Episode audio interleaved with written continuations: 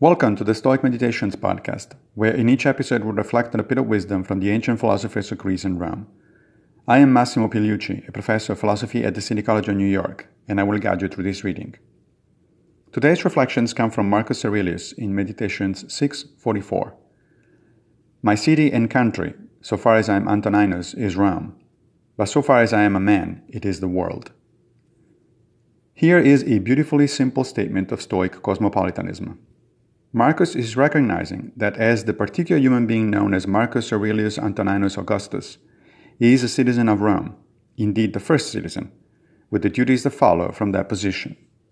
But more broadly, he is a citizen of the human cosmopolis, the universal city of human beings, and there too he has duties. Now, what happens when those duties, as is often the case, come into conflict?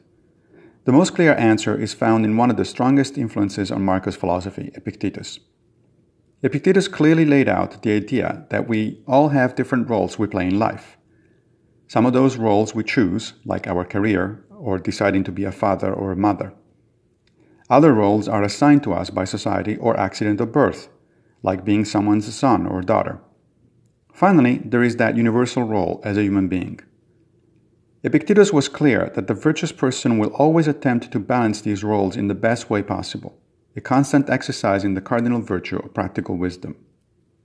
But the fundamental role of being human will always trump everything else, because being human is something we have in common with everyone else on the planet, regardless of where we happen to have been born.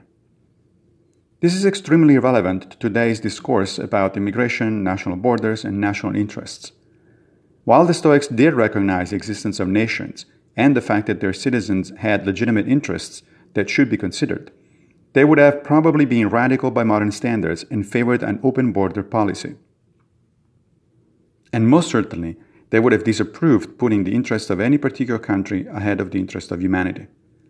Think about just how different, for the better, the world would be if we were to follow through with their philosophy.